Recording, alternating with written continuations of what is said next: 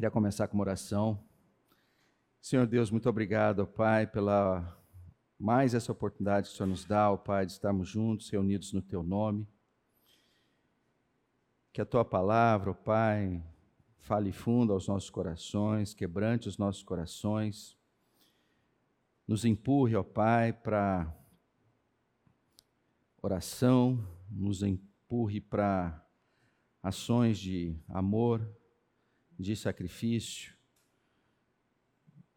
É o que nós te pedimos em nome do teu amado Filho Jesus Cristo. Amém. Gente, nem parece, mas nós estamos no nosso último encontro. E nesse último encontro, a minha expectativa é que a gente consiga fazer um apanhado das últimas três aulas, mas que, sobretudo, a gente possa estar tá revendo as nossas vidas com relação a com que intensidade e com que frequência a gente tem sido objeto do amor de Deus, seja do amor de Deus para conosco, seja do amor de nós para com os outros. Então, nós vamos nessa linha aqui. Última vez que falo, mas acho que é reiterado, às vezes é importante dizer. Esse tem sido o nosso livro base, A Marca do Cristão, de Francis Schaeffer. Ah, o nosso foco tem sido, desde o primeiro encontro, ali no comecinho de fevereiro, salientando uma coisa básica. Né? O cristão tem uma marca. Né? E a gente está reiteradas vezes dizendo: o cristão tem uma marca. A marca do cristão é o amor dele para com outros, baseado no texto de João 13. Com isso, todos saberão que vocês são meus discípulos, se vocês se amarem uns aos outros. Comentamos, como vocês devem estar se lembrando, da relevância do amor. Pode ter tudo, mas se não tem amor, não se tem nada. E basicamente, a gente, lá no segundo encontro, com cuidado reiterado, que eu vou continuar tendo, é, nós não conseguimos produzir esse amor por nós mesmos. Né? Esse amor é algo que é concedido a nós. Né? E isso a gente vê lá em João 15, quando o Senhor Jesus diz que ele é a videira verdadeira, diz que o pai dele é o agricultor, e diz que nós somos o quê? Somos ramos, né? E que se nós estivermos é, nele, na videira, a gente vai produzir fruto. Se a gente não tiver na videira, não tem como produzir fruto. E isso é extremamente relevante. Ao mesmo tempo que isso nos levou também para o seguinte, tá, mas estou ou não estou na videira? Faço parte, sou um ramo ou não sou um ramo? E aí, eu acredito que foi no terceiro encontro que a gente disse o seguinte: olha, em algum momento, cada um aqui, né, a expectativa é que tem o dia que foi enxertado na videira. E foi muito legal, porque no final do, do terceiro encontro, veio alguém para mim aqui, eu não, não, vou comentar quem é, tem um aspecto pessoal nisso, e, e essa pessoa reviveu o momento em que ela se entregou ao Senhor. E no final ela disse assim: Você não sabe como é que foi importante você ter colocado isso, porque às vezes aquele frescor, né? Do dia em que você foi enxertado na videira se deixa assim embora, né? E eu fiquei muito feliz. Eu espero que em cada um de vocês, se ainda não fizeram ao longo desse mês, que ainda o faço dentro desse mês, contem essa história de como é que vocês foram enxertados na videira para vocês mesmos, para os seus familiares, para aquelas pessoas que você querem bem, vocês querem bem, né? É extremamente relevante o nosso testemunho, né? ah, faz parte do, da nossa vida com Cristo. Né? É importante que as pessoas que estão próximas a nós saibam de que a gente era um dólar furado, sem valor algum, e que em algum momento o Senhor foi lá e nos resgatou. Dentro desse contexto aqui, é, a gente tem essa, essa passagem do filho pródigo, aonde a gente sabe de todas as besteiras que o filho fez, o filho pegou a vida na, nas próprias mãos e deixou, pai, deixa que eu cuido da minha vida. E lá no final a gente vê esse, esse detalhe aqui extremamente é, é, relevante, quando o filho chega para o pai e diz: Pai, pequei contra o céu e contra ti, não sou mais digno de ser chamado teu filho. É importante que, quando a gente estiver contando essa história, para nós, para os outros, para aqueles que a gente queira bem, a gente entenda que, que vai ter esse momento.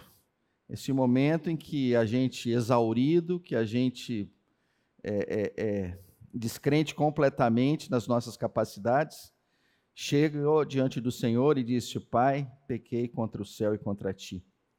Eu não sou digno de ser chamado teu filho.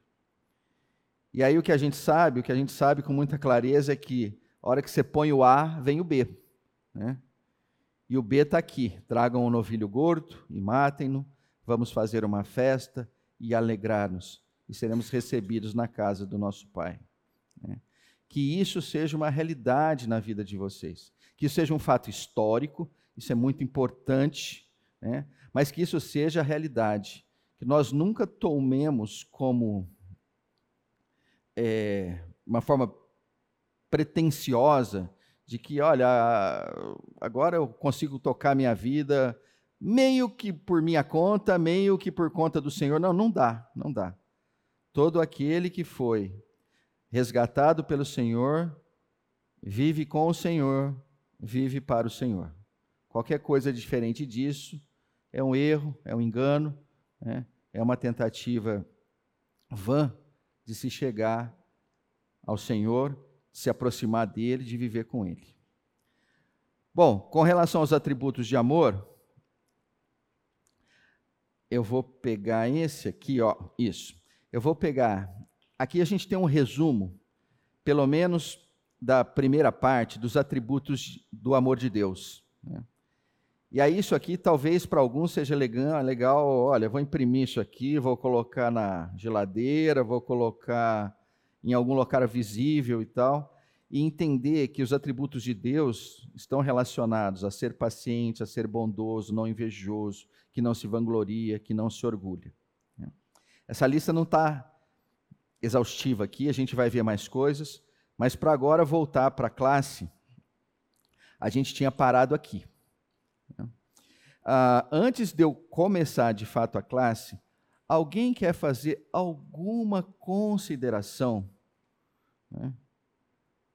Alguém quer, eventualmente, falar assim: quer saber de uma coisa? Quero dar meu testemunho. Eu nunca dei meu testemunho, quero dar meu testemunho. Alguém? Não? Vamos em frente. Se brotar a coragem, eu diria para você o seguinte: no que brotou, você levanta e fala, tá? Não fica pensando muito.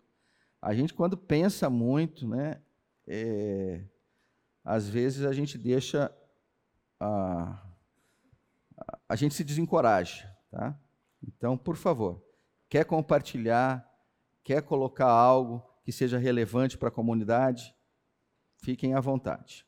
Mas enfim, então nós vamos lá. Ó. A gente falou do amor paciente, do amor bondoso, do amor que não inveja, do amor que não se vangloria. Agora a gente está aqui no último atributo do verso 4, quando ele diz assim: o amor não se orgulha. E orgulhoso é, é, é, é algo que, de certa forma, ronda todos nós. Né? Toda e qualquer coisa que dá muito certo na vida da gente, a gente tende a se orgulhar daquilo. Né? E eu acho que interessante que no grego, né? É, Orgulhar-se está relacionado à palavra inflar, né? como um balão. Né? Então, o orgulhoso é um pouco isso. O O orgulhoso é um balão cheio de ar, de, a princípio, nada, né? Mas que tem uma aparência como um balão, linda, né? Ah, uma aparência linda. É, é muito difícil você olhar para um balão e não ficar assim meio que fissurado. Vocês já notaram isso? Pelo menos acontece comigo, acho que acontece com todo mundo, né? Você fala assim, tem um balão ali fora. Nossa, a chance de todo mundo querer ir lá ver o balão, né? Então, a pessoa orgulhosa é um pouco isso, ela, ela gosta de ser vista, né? Ela, de certa forma, o problema dela é que ela ainda não reconhece com muita clareza, né? Que praticamente nada é crédito dela, mas é graça do Senhor. Né? Em função disso, que o amor não se orgulha, né? o amor não se infla. Vamos dar uma olhada. Aqui, Paulo, em Romanos, fala uma coisa que pode nos ajudar nesse contexto. Mas como é que eu trabalho com orgulho? Né? E Paulo diz assim: Por isso, pela graça que me foi dada, digo a todos vocês: ninguém tenha de si mesmo um conceito mais elevado do que deve ter. Mas, ao contrário, tenha um conceito equilibrado, de acordo com a medida da fé que Deus lhe concedeu. Esse texto é lindo porque ele é, é vamos lá, é o antídoto para o orgulho. Né? O que Paulo coloca aqui é, olha, conceito elevado demais, né, do que deve ter, cara, não é para você, não é para nós que andamos com o Senhor. Mas eles, ao contrário, um conceito equilibrado. Esse conceito equilibrado aqui no grego, ele, ele é conhecido como é, é com a palavra sofronem ou alguma coisa desse tipo. E que diz o quê? Exercer autocontrole moderado. Então vamos lá. Qual é o antídoto então para um orgulho? Olha, você recebeu um elogio elevado, você conquistou algo que é muito relevante para a sociedade ou para os próximos que você está. Deixa eu dizer uma coisa. Exerça autocontrole. A minha avó, ela dizia assim: meu filho, elogio é como água de colônia. Você passa um pouquinho no pescoço, não bebe, não. Né? Então, é um pouco isso, entendeu? Você recebeu um elogio. A gente tem muita dificuldade, eu, não sei. Quer dizer, eu vou falar por mim, tá? Olha, se me elogiar, a chance do, de eu errar é absurda. Eu tendo a beber, entendeu? Né? Não pode, não pode, entendeu? Quando muito, passa um pouquinho aqui, né? E é um pouco isso que Paulo está dizendo, olha, um conceito equilibrado. Né? Charles Spurgeon, também um grande pregador, um, ele diz assim: ninguém é mais injusto em seus julgamentos, do, em, su, em seus julgamentos dos outros, do que aqueles que têm uma opinião elevada de si mesmos. Né? E aí isso aqui é um outro problema do orgulho, né? O problema do orgulho é que você começa a ter dificuldade de enxergar o outro né? porque você se acha mais do que o outro, você se acha diferente do outro, você se acha mais merecedor do que o outro. Então você começa a ter uma miopia, você não consegue enxergar o outro como ele é. Né? Porque a leitura daquela opinião elevada que você tem de você te impede de ver o outro como ele é. E de certa forma você vai enxergar o outro como você se enxerga de uma forma equilibrada, se você tiver um conceito equilibrado sobre você. Então, essas são algumas considerações sobre orgulho. Podemos ir para frente? Conseguimos murchar um pouquinho os balões? Né? Então, continuem o processo, murchem os balões. Né? Não deixem os balões se inflarem. Agora nós vamos, por incrível que pareça, no encontro 4, a gente terminou o verso 4. Agora a gente vai tentar ver os 5, 6 e 7 nesse último encontro aqui. Vamos ver se funciona.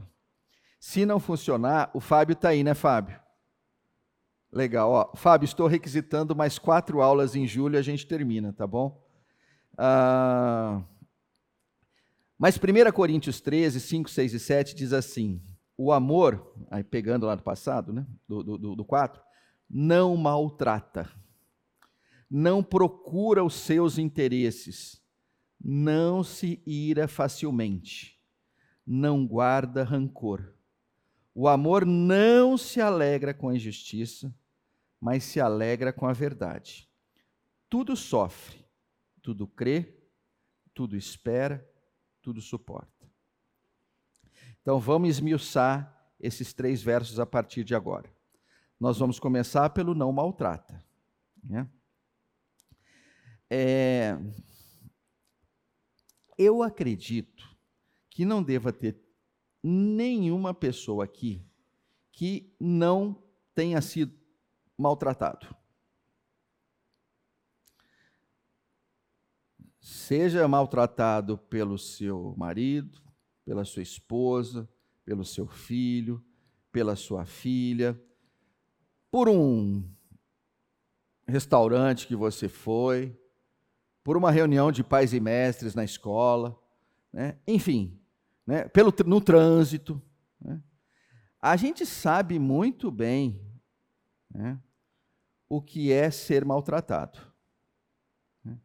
E eu acredito que não há ninguém aqui que diga assim: que ato de amor maravilhoso que essa pessoa teve comigo, me maltratando. Pode até ser que em maltratar a pessoa disse verdades, disse coisas que você precisava ouvir. Né? Mas o ponto né, é, mesmo que isso você precisasse ouvir, serviu para a tua correção, serviu pra, como um alerta, né? não se justifica maltratar um outro. Né? E é interessante que no grego ele diz que maltratar vem muito assim de ser impróprio. Olha que coisa interessante, né? Ser impróprio.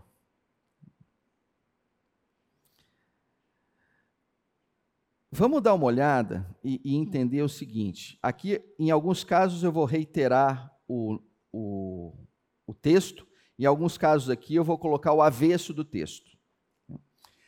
Todos nós, então, eu considero que já fomos maltratados.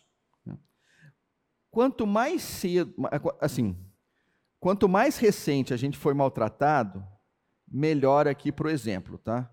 Porque a gente guarda uh, isso geralmente assim fica muito fresquinho quando a gente é maltratado. Alguém já foi maltratado hoje, agora aqui, é, vindo para cá? Não? Tá. Bom, legal. Uh, mas vamos lá. No não maltrata, eu vou pegar o oposto disso. O oposto disso, eu quis botar essa figura aqui. Né? Essa figura aqui é impressionante como ela representa o avesso do maltratar. Eu tenho tido algumas experiências interessantes que acabam se resolvendo chamando as pessoas para um café. Vamos tomar um café. Né? É, é muito difícil uma pessoa não curtir um convite desse de chamar para o café. Pelo menos comigo, a maioria das pessoas topam. Né? E aí a gente vai para um café. E aí no café, eu fico tentando repetir, né? Isso considerando que eu fui o objeto que maltratou o outro lado. Né? Eu fico tentando entrar nesse modo aqui do Mateus 5, 23 e 24. Portanto, se você estiver apresentando uma oferta no altar do templo e se lembrar de que alguém tem algo contra você, Deixe sua oferta ali no altar, vá, reconcilie-se com a pessoa e então volte e apresente a sua oferta.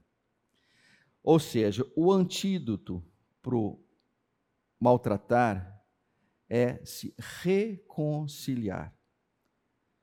E reconciliar é muito interessante. A gente está sem o nosso é, professor de grego aqui, mas nós temos pastores aqui. Eu vou até fazer uma pergunta, vamos ver se vem a resposta aí. Mas quando eu for ver a palavra reconciliar, e achei, achei no grego lá, dialaguete, na minha profunda ignorância, eu falei assim: isso aqui deve vir de diálogo. Eu espero que eu esteja certo. Se eu não tiver, vocês esquecem isso aí. Né? Mas por que, que eu pensei nisso? Porque no, no, no, no Strong ele diz assim: olha, a palavra reconciliar está relacionada a conciliar, está a entrar em acordo com outrem. Então, o motivo deste café é entrar em acordo com alguém. Então, se você maltratou, é natural que a pessoa esteja ofendida. É natural que a pessoa esteja num estado que ela não deveria estar. Né? Se nós fomos a razão para que isso tivesse ocorrido, né? o antídoto para isso é buscar a reconciliação. Então, aqui tem um convite, né? e aqui tem a palavra dizendo: reconcilie-se com a pessoa. Tem uma outra coisa muito relevante nesse texto aqui, que eu não sei se todos vocês já perceberam. Mas a gente está olhando para o contexto de levar uma oferta no altar do templo. Isso era uma das atitudes de maior reverência ao Senhor. Você levar a sua oferta a Ele.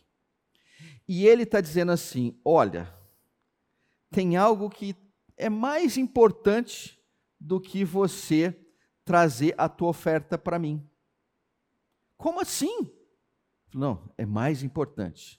E por que, que a gente pode dizer que é mais importante? Porque ele diz assim: pare, pare, deixe a sua oferta ali no altar, não conclua o ato, deixa ali. E vai fazer algo mais importante, vai se reconciliar com a pessoa que tem algo contra você. Olha outra coisa extremamente interessante aqui. Não é que você tenha algo é, é, que você tenha algo contra ela, mas é que ela tem algo contra você. Aí eu até extrapolo. Você pode até nem ter maltratado. Você pode até não saber a razão pela qual ela está assim. Mas por alguma razão, por uma outra pessoa que você conversou e tal. Olha, é o seguinte: aquela pessoa não está numa relação harmoniosa com você. Vá resolver isso. E aí ele diz assim: depois que você fizer isso, o que, que ele fala? Então volte e conclua aquilo que você estava fazendo, ou seja, apresente a sua oferta. Isso é muito importante, gente, porque o Senhor está dizendo assim: olha, tem algo mais importante do que você vir bater um papo comigo e fazer a tua oferta. Se alguém está em desarmonia contigo, vai lá acertar as contas com essa pessoa. Vai entrar em acordo com aquela pessoa. Esse texto de Mateus 5 continua e vai trazer mais dois ou três situações que basicamente é, vão na mesma linha desse aspecto de reconciliar. Para que, que serve pra, esse texto para nós aqui e agora? Eu vou pedir que a gente feche os olhos, procure se lembrar daquelas pessoas que não estão em harmonia com a gente. Né? Pessoas que eventualmente a gente maltratou, pessoas que eu não sei nem exatamente o que aconteceu, mas entendeu? Ela, ela não está legal para contigo. Né? Então eu queria que vocês listassem essas pessoas, se tiver o celular, bota lá no, no note ali, no, no note, faz um notezinho, bota o nome dela lá e se comprometa ao longo dessa semana, mais rápido possível, a ir lá e entrar em acordo com elas. 30 segundos para a gente fazer uma, uma listinha, tá?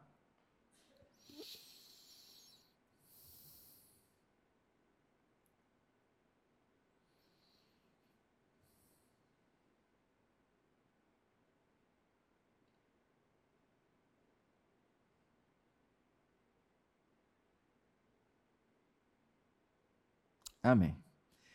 Vamos lá.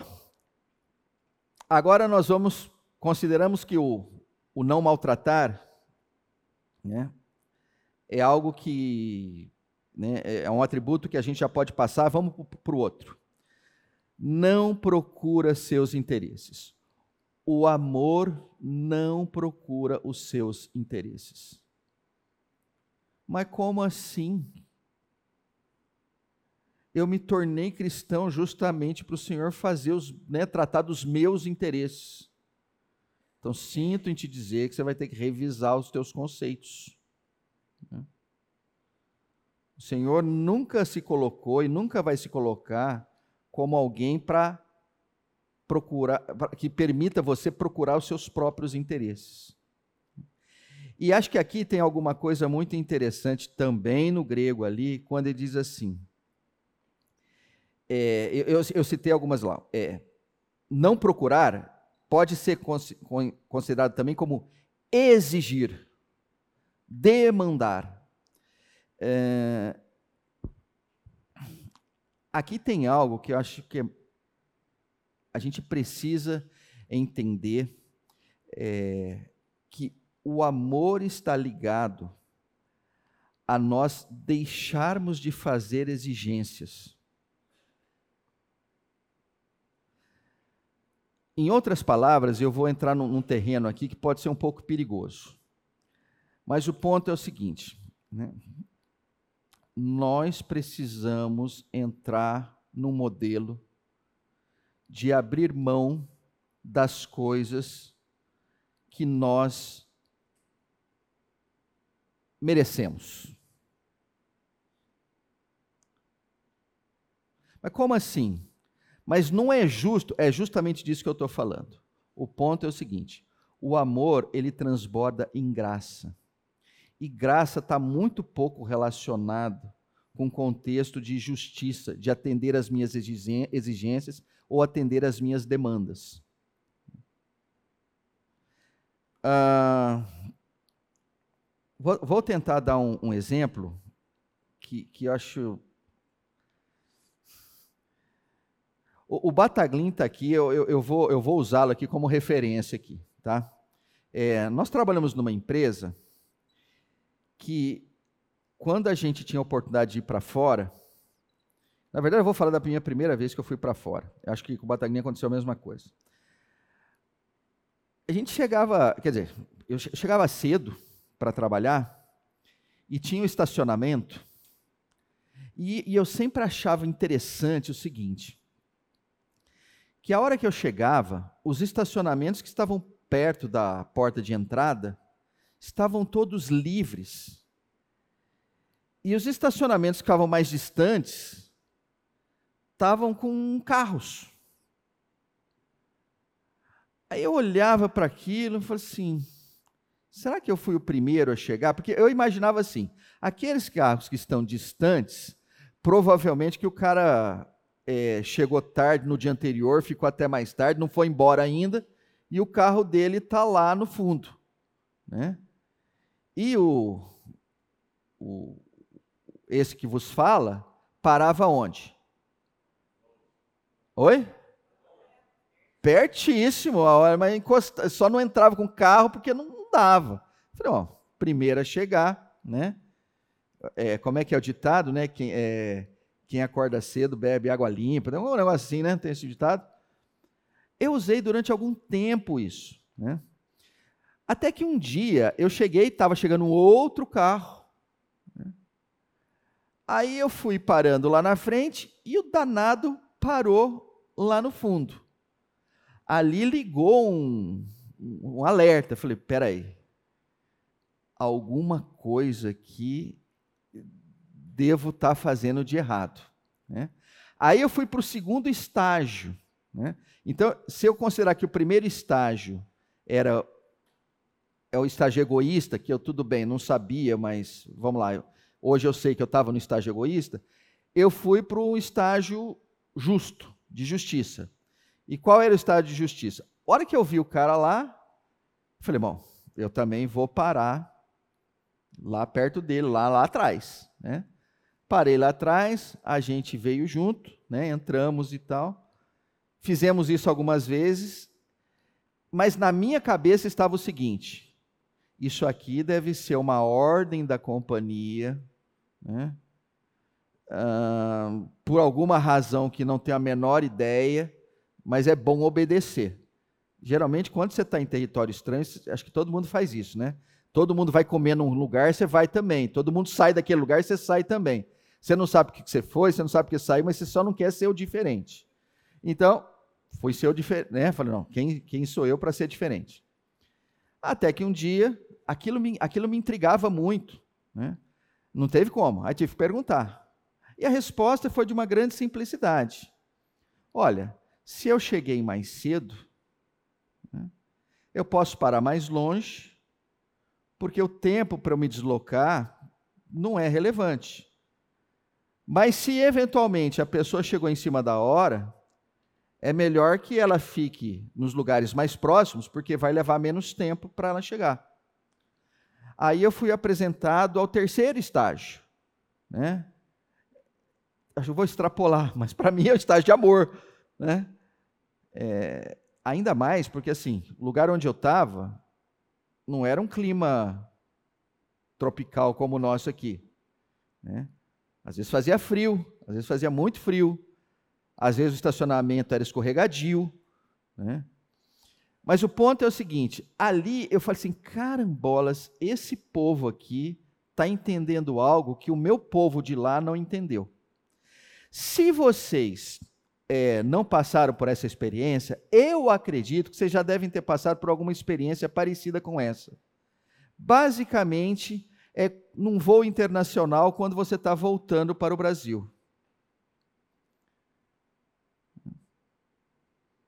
Se você for ceder os seus direitos, o que acontece com as tuas malas?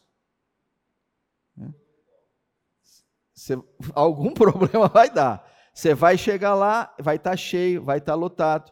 Né? Mas eu estou pegando essas coisas assim, pequenas, mas para dizer o seguinte: é nessa pequenez que muitas vezes nós vivemos. Né? Nós buscamos os nossos interesses porque isso é um hábito que nós temos é natural que a gente busque os nossos interesses.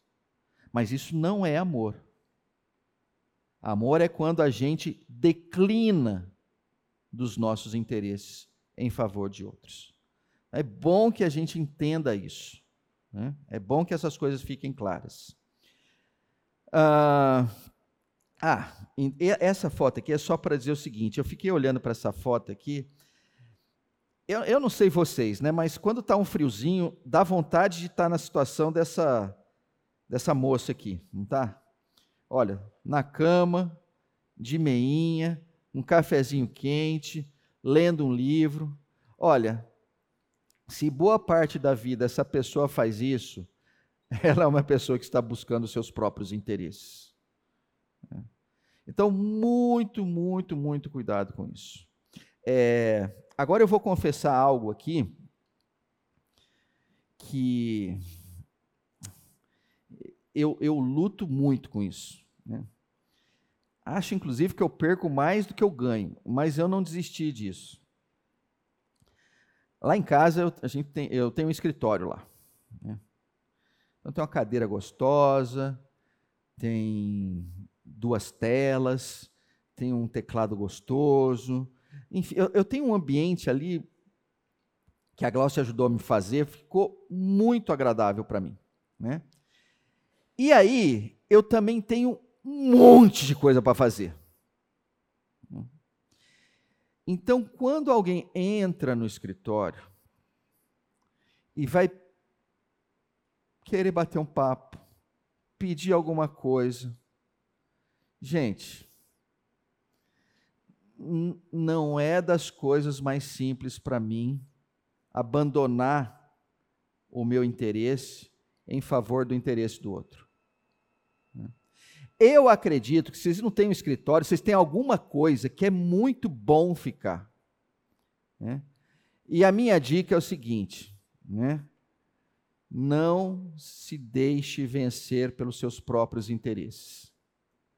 Busque o interesse dos outros pare quantas vezes for necessário. Né? Interrompa aquilo que você está fazendo. Se a ideia é servir o outro, destrua o seu dia. Coisas miraculosas acontecem quando a gente faz isso. E eu também tenho algumas experiências para contar nesse sentido. Ah, vamos para o café agora. A gente volta daqui a pouco. Vamos ver se a gente vai para o final do, do, do material que a gente tem preparado aqui. Mas, gente, voltando aqui sobre não buscarem os seus próprios interesses, é, Filipenses 2 tem um tem algo muito bonito aqui. Cada um cuide não somente dos seus interesses, mas também dos interesses dos outros. Seja a atitude de vocês a mesma de Cristo Jesus, que, embora sendo Deus, não considerou que o ser igual a Deus era algo a que devia apegar-se. Esses três versos são extremamente potentes. Eu vou começar pelo final, né? E o final é muito interessante, porque ele diz assim: olha, quando o Senhor escolheu, né, definiu ali, na eternidade, com o Pai, de que ele viria até nós, moraria né, com a gente aqui. Eu fico imaginando assim, ele poderia ter passado boa parte do ministério dele dizendo, pensando, dizendo coisas do seguinte tipo: o que, que eu estou fazendo aqui? Né? Que deixa eu começar a usar uns poderes meus aqui para resolver algumas questões, né? De, deixa eu assumir uma posição mais de Deus do que de homem aqui. Né? E esse texto ele, ele, ele é muito legal porque ele diz assim, ó, que embora sendo Deus, então imagine só, né? Alguém que era Deus, que poderia ter feito o que aqui? Absolutamente tudo, que ele podia ter aplainado caminhos, ele podia ter feito uma, coisas realmente extremamente poderosas, né? E ele diz assim: embora sendo Deus, não considerou que o ser igual a Deus era algo a que devia apegar-se. Então, tem um processo aqui de uma escolha maravilhosa. Né? Esse tempo que ele esteve aqui, né, ficou muito claro que eu, disse, eu escolhi ser homem. Eu vou viver como um homem. Eu não vou viver como Deus, no sentido do o soberano, o que tudo manda, o que tudo pode.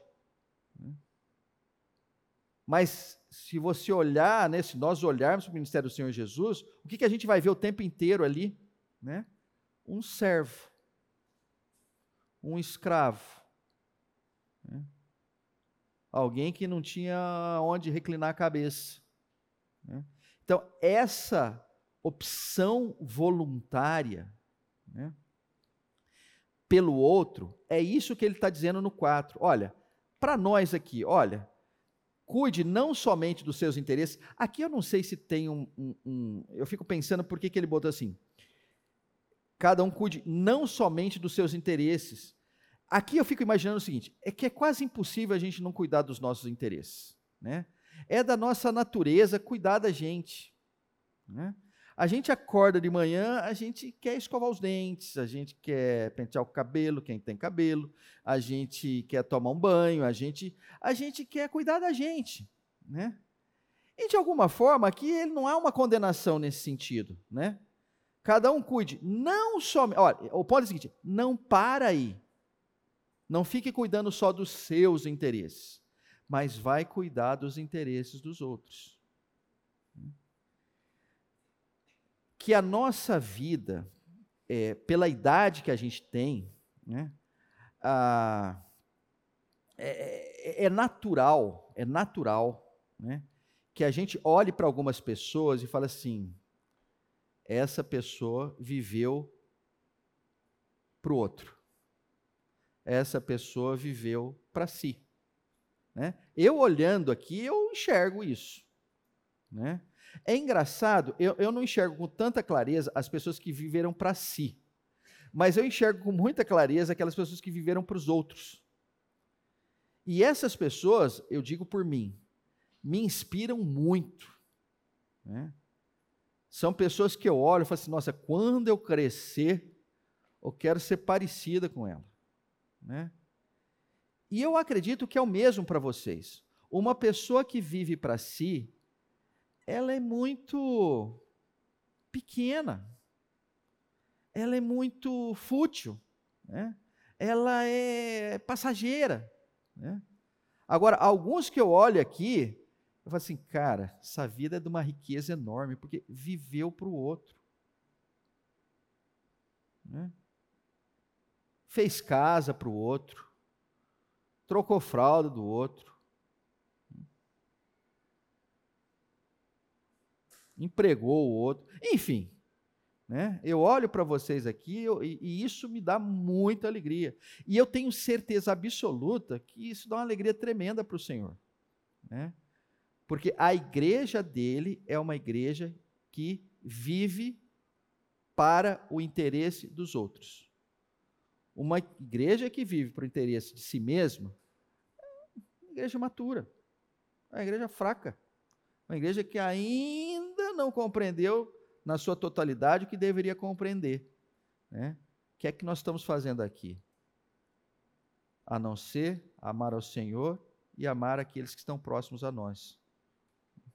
Então, nesse sentido, né, é, talvez valha a pena fazer um, um exercíciozinho. Pega uma semana tradicional tua, lista as principais atividades, e naquelas atividades ali, fala assim: ó, quantas delas são para mim e quantas delas são para os outros? Faz, faz um exemplo. Vê o que, que dá: 50, 50, 60, 40, 90, 10. Né? Faz. Né? Isso é simples de fazer. Né? Se começar a dar muito você e pouco outro, temos um problema. Falta uma compreensão. Mas vamos lá. Outro ponto aqui, não se ira facilmente. Esse eu queria, eu, eu queria colocar dois pontos aqui. Né? É, o grego diz, o que eu achei muito legal, que é assim, despertar a raiva. Né? Eu olhei para essa, essa interpretação, essa, essa, esse sinônimo aqui, essa, essa raiz aqui, despertar a raiva, e logo me veio, aí eu vou falar por mim, tá, gente? É, a raiva em mim é um cachorro, é, cachorro não, é um, que é? é pitbull, né? é um pitbull adormecido. Né? Quem me conhece bem, né? É, quem não me conhece bem acha que eu sou uma pessoa muito temperada, uma pessoa muito equilibrada, né? É, quem me conhece bem sabe que eu não sou bem assim, né? Para quem me conhece bem sabe que tem um pitbull ali que assim não desperte o pitbull, é uma falha, é uma falha de caráter, é algo que eu luto comigo mesmo.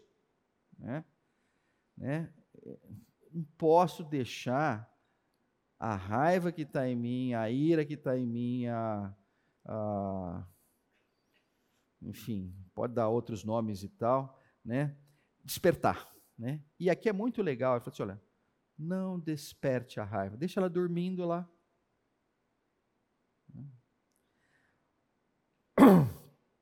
Isso está relacionado a pessoas que são facilmente irritáveis. Né? Vocês já notaram que né, algumas pessoas se irritam com muita facilidade. Né? Algumas pessoas se perturbam, saem do sério com alguma facilidade. Né? E o, basicamente o que o texto diz é que, olha, o amor, ele não se ira facilmente ele segura isso, né? ele retém isso.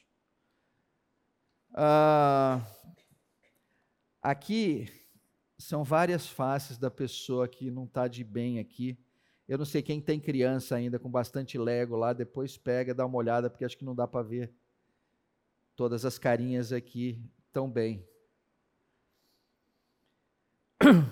E uma palavra que, de certa forma, vai contra isso, é, ou um antídoto também disso, está em Tiago 1, 19 e 20. Meus amados irmãos, tenham isto em mente, sejam todos prontos para ouvir, tardios para falar e tardios para irar-se pois a ira do homem não produz a justiça de Deus. Isso aqui é um dos antídotos que eu procuro tomar todos os dias. E eu acho muito engraçado que começa com algo muito simples. Prontos para ouvir. Quantos de nós podemos dizer que isso faz parte do nosso caráter, do nosso ser? pronto para ouvir. É isso que nós precisamos ter. Aí ele diz assim: tardios para falar.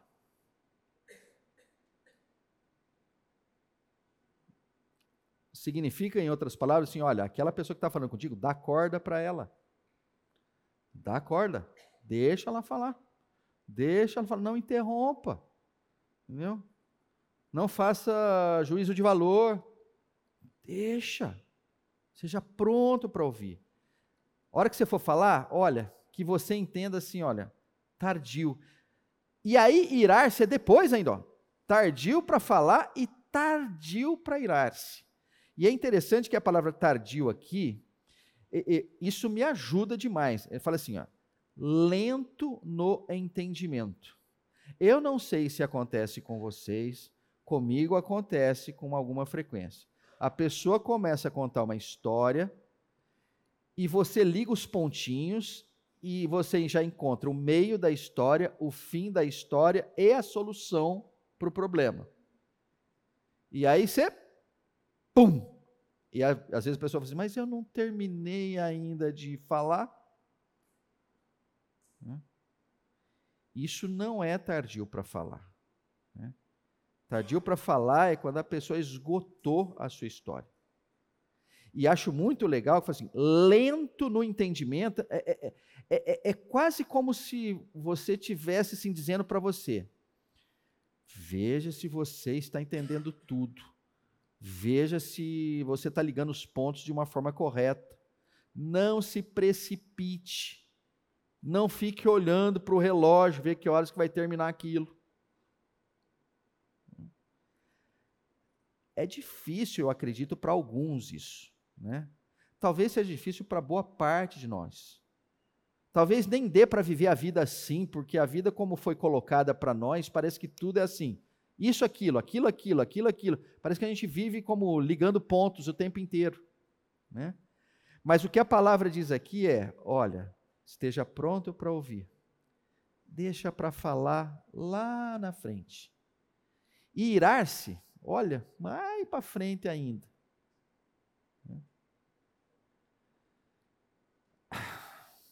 Eu acredito que alguns de vocês aqui já devem ter encontrado os seus ouvintes preferidos. É. Tem gente aqui que é ouvinte assim, eu acho assim, master. É uma delícia falar com essas pessoas elas ouvem, elas ouvem, elas fazem o, as pausas corretas, nos momentos corretos.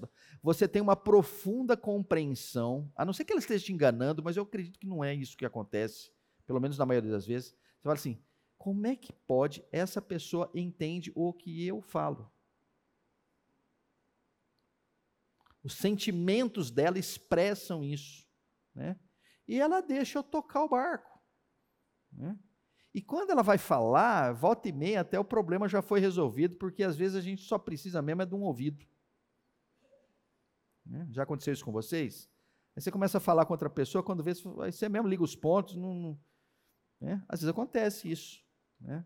Mas isso só é possível porque tem um bom ouvido ou bons ouvidos na outra ponta.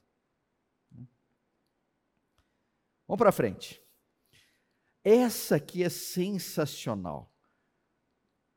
O amor não guarda rancor. Esse não guarda rancor eu achei tão legal quando diz assim: olha, ele não faz conta dos erros. O que, que significa isso? Significa o seguinte: algumas pessoas, quando você pisa no calo delas, elas contam. Depois de uns quatro anos, ela sabe o seguinte: nove pisadas no calo, três no calcanhar, quatro aqui, ali. Elas guardam esse, elas contabilizam como se fosse um contador mesmo. Não né? tem contador de empresa, né? Tem gente que conta isso. Olha, quantas vezes você me magoou, quantas vezes você fez isso, quantas vezes você fez aquilo. Então, ela guarda o rancor. Né? E às vezes a coisa é floreada. Então, pode, em alguns casos, a, a pessoa nem é nem parece tão má. Então eu botei essa imagem aqui só para dizer, tá vendo que tem umas flores aqui bonitas e tal. Tem uns negócios, um ambiente legal, um papel aqui de, de mesa legal, não sei o quê. Mas essa pessoa, ela tem ali uma calculadora né, e tem um teclado e ela está registrando tudo o que você fez que não devia ter feito seja para ela, seja para outra, ela se instaura como um contador, entre aspas, de Deus. Né? E na hora que ela achar que é conveniente, ela puxa o extrato ali e fala: olha, isso aqui é o seu extrato, está devendo tanto, não sei o quê, tem que pagar assim, tem que pagar assado e tal. Né? E a gente tem que largar a mão disso. Né? E se apropriar do que está lá em Romanos, quando Paulo diz assim: Contudo, ninguém é considerado justo com base em seu trabalho, mas sim por meio da sua fé em Deus, que declara justos os pecadores. Como é que é? Declara justos os pecadores. Davi também falou a esse respeito quando descreveu a felicidade daqueles que são considerados justos sem terem trabalhado para isso. E aí, esse texto lindo aqui. Como são felizes aqueles cuja desobediência é perdoada, cujos pecados são cobertos. Sim, como são felizes aqueles cujo pecado o Senhor não leva mais em conta. Eu acredito que vocês não devem ser muito diferentes de mim. Mas quando a gente senta ali no quarto, na sala, um local legal, para gastar um tempo em oração com o Senhor, e o Senhor dá o privilégio de dizer assim: olha, eu não levo mais, em, eu não levo em conta os teus pecados, os teus pecados estão perdoados. Né? Isso brota um refrigério, brota uma felicidade, né? praticamente imediata. Sabe assim, você não está devendo nada para o Senhor. A única coisa que o Senhor pede é o seguinte: dá para você fazer o mesmo com os outros? Vocês se lembram, acho que foi no encontro 2 ou 3, né? Quando a gente viu aquela parábola ali de um cara que devia uma fortuna e o Senhor foi lá e perdoou, pois o danado do cara sai dali, transforma a felicidade rapidamente num momento de cobrança quando ele vê que tem um outro que deve para ele um valor inclusive muito menor do que ele devia e ele pega, joga o cara na prisão. E aí a gente sabe qual foi a atitude do Senhor para com isso. Então, o ponto é, né? Nós não podemos reter o perdão. Não, não, da mesma forma como o Senhor nos perdoou, da mesma forma como o Senhor pagou a conta, gente, a gente tem que fazer o mesmo com os outros. Vamos um pouquinho mais para frente. Aí já estamos no verso 6. O amor não se alegra com a injustiça. Aqui tem um negócio muito interessante. Né? É... Eu, eu vou entrar, antes de mostrar umas imagens aqui, eu vou dizer o seguinte. É... Não, vou mostrar as imagens antes, vai. É, mas antes eu vou falar o seguinte, ó. O grego diz assim, ó, não se alegra com não se alegra, ele diz assim, é calmamente feliz ou calmamente bem, né? Então, é, o comportamento que é, você tem para com a injustiça não pode ser de você ficar calmamente bem, calmamente feliz. Eu peguei essa imagem aqui só para dizer o seguinte, né? É, para tentar imaginar algumas condições aqui. Né? Uh, vamos pegar esse senhor aqui. Vocês estão vendo a expressão dele? Né? Eu fiquei olhando para a expressão dele e, e, é mais ou menos como assim: Olha, mudei para minha casa nova. Aí o cara faz essa expressão aqui. Né? Ele está feliz, ele está. Que expressão tem aqui? Vocês veem a mesma coisa que eu vejo? Oi? De? Vixe. Indiferente. Oh, maravilha. Indiferente, né? E essa aqui? Dá? Difícil, né? Às vezes é difícil, né? Mas essa pessoa está feliz com o que aconteceu? Ela está triste, assim, triste, triste, né? Essa aqui, eu, eu peguei e falei assim: isso aqui é o calmamente bem, é o calmamente feliz, né? né? Tá dando para ver isso, gente? Essas expressões a gente vê o tempo inteiro. A, a, gente não percebe, mas a gente, assim, se a gente prestar atenção, a gente vai ver. Tá vendo essa aqui? A pessoa está com você aqui. Ela está contra você? Não, é, ela está. É, como ela está? Não sei, cara. É um, é um. Como é que é? O poker face, né? Meio poker face esse negócio aqui, né? né? Mas o que eu quero dizer aqui é Mateus 5, 6, quando ele diz assim: olha, não se alegra com a injustiça, né? O que o Senhor Jesus diz lá em, nas bem-aventuranças é o seguinte: ó, felizes os que têm fome e sede de justiça, pois serão saciados. A nossa é, leitura para com a injustiça tem que ser, né? É bom que brote dentro dela um certo desejo, uma fome, uma sede de que a justiça seja feita. Ah, mais para frente, mas se alegra com a verdade. Aqui tem uma coisa muito importante. Deixa eu só voltar aqui, ó. Tá vendo ali o grego da palavra se alegra? Tá vendo um cairei ali? Né? Agora presta atenção. Tá vendo agora? Mas se alegra com a verdade. Aparece a mesma palavra em português, alegra. Mas está vendo que não está cairei, está sim cairei? Estão vendo isso? Tudo bem?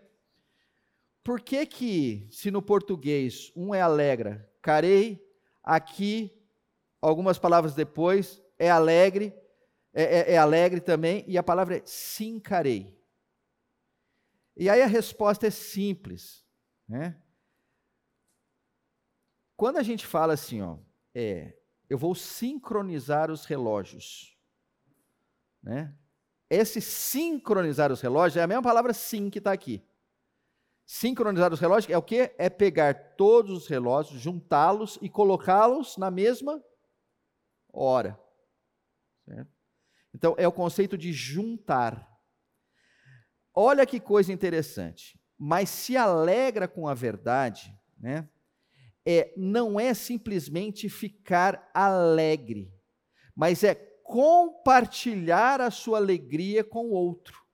Por isso, a tradução aqui é se alegrar com. E é uma palavra que é mais simples, é parabenizar.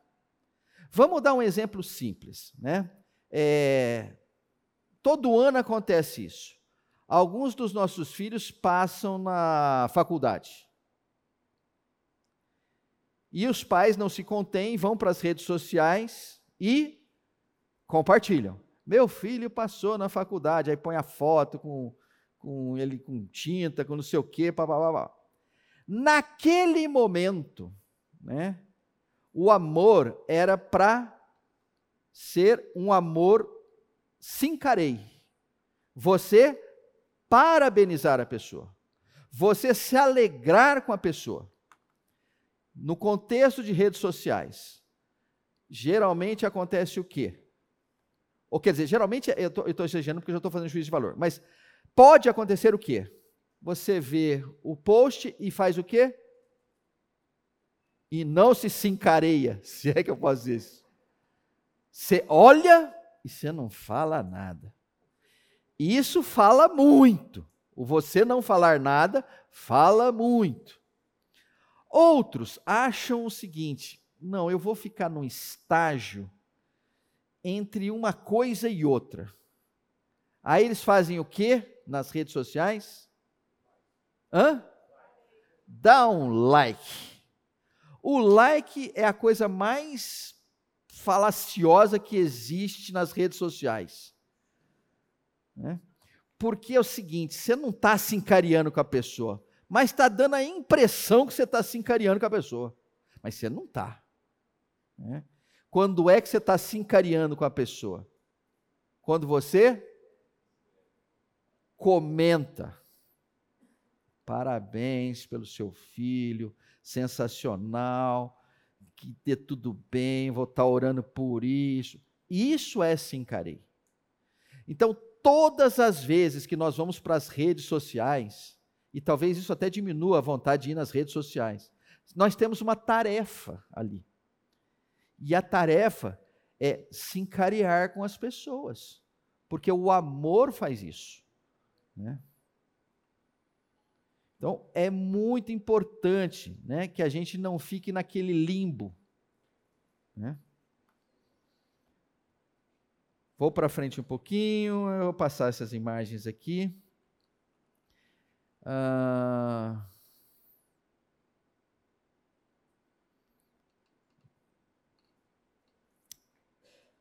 são 10h49, vocês notaram que eu dei uma pulada, né? Mas vamos lá. Agora tem algo muito interessante que eu queria fechar com isso aqui. Né? Então, de alguma forma, a gente viu todos os atributos do amor, ah, mas tem quatro aqui que eu acho que são extremamente interessantes para a gente fechar esses nossos quatro encontros. Quando ele diz assim: o amor tudo sofre, tudo crê, tudo espera, tudo suporta. Então, no tudo sofre, a gente vem para essa imagem aqui que nos fala muito ao coração. E o texto de Filipenses 2, mais ainda, que embora sendo Deus, não considerou que o ser igual a Deus era algo a que devia pegar-se, mas esvaziou-se a si mesmo, vindo a ser servo, tornando-se semelhante aos homens, e sendo encontrado em forma humana, humilhou-se a si mesmo e foi obediente até a morte e morte de cruz. O amor tudo sofre. O sofrimento de Cristo é a expressão perfeita do amor de Deus. O amor tudo crê.